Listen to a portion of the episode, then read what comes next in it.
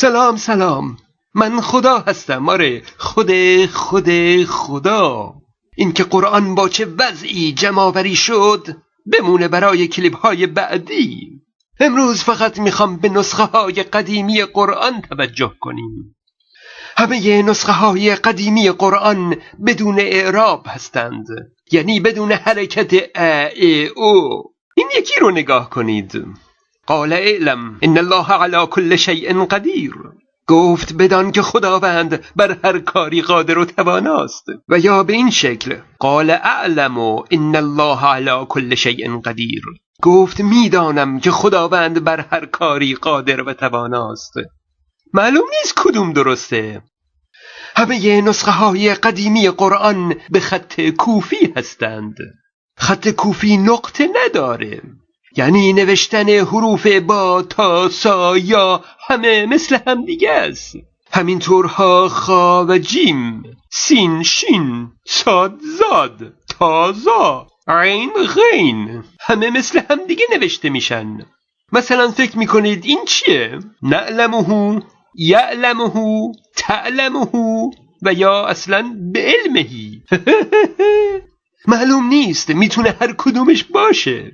مثلا لمن خلق که آیتون یعنی نشانه است برای کسی که تو را خلق کرد و البته لمن خلفک آیتون یعنی نشانه است برای کسی که در نسل بعد توست. هر دو حالت معنا داره. حالا درستش کدومه؟ معلوم نیست چون خط کوفی که نقطه نداره.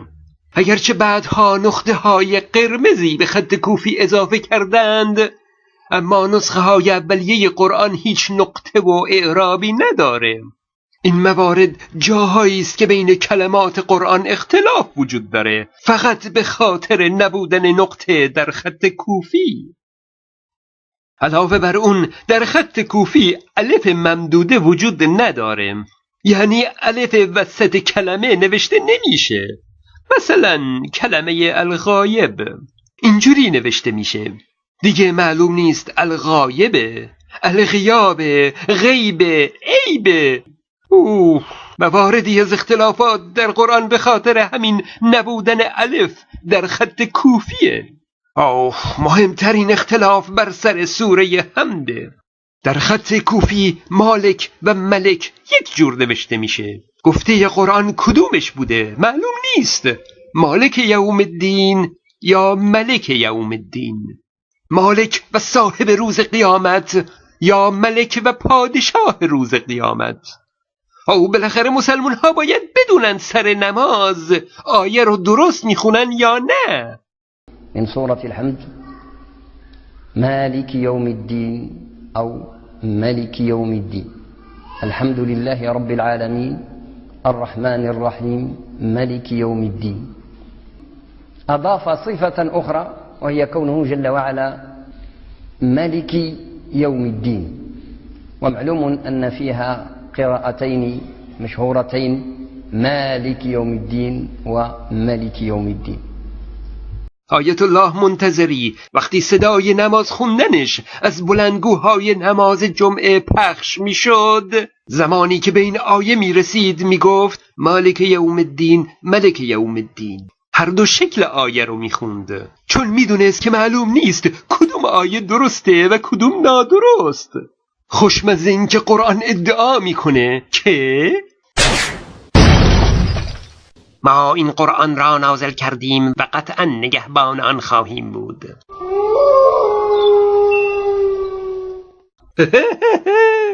او علاوه بر اشکالاتی که در خط کوفی بود گاهی متن قرآن نوشته شده به زبان کوفی واضح و روشن نبود بد خط بود.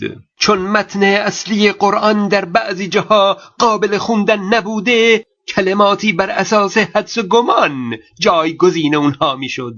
آه عده کمی به فنون خط و روش کتابت آشنا بودند و خط اونها ابتدایی بود. از طرف دیگه گاهی کاتبان خط کوفی دچار اشتباه در نوشتن قرآن شدند.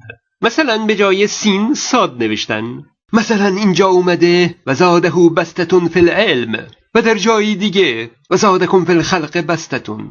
یک جا با سین اومده و همون کلمه در جای دیگه با ساد. البته حتی ترجمه این دو کلمه هم یکیه. در یک قرآن اومده انت علام الغیوب. و در قرآن دیگه همون آیه به این شکل اشتباه اومده انت علم الغیوب. و موارد اختلافات دیگه که ناشی از اشتباهات نسخه های قدیمی قرآنه. همچنین خط کوفی مشکلات دیگه هم داره. گاهی میم در آخر کلمه به شکل واو میاد و دال در آخر کلمه مثل کاف میمونه.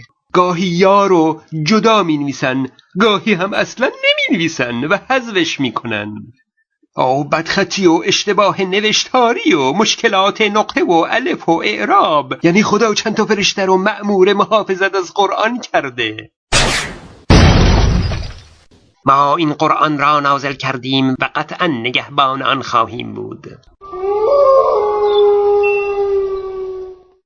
تازه هنوز به نزول قرآن و جمعآوری اون و چیدمان قرآن گیر ندادیم.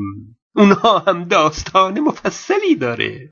فیسبوک من رو هم فراموش نکنید. من خدا هستم.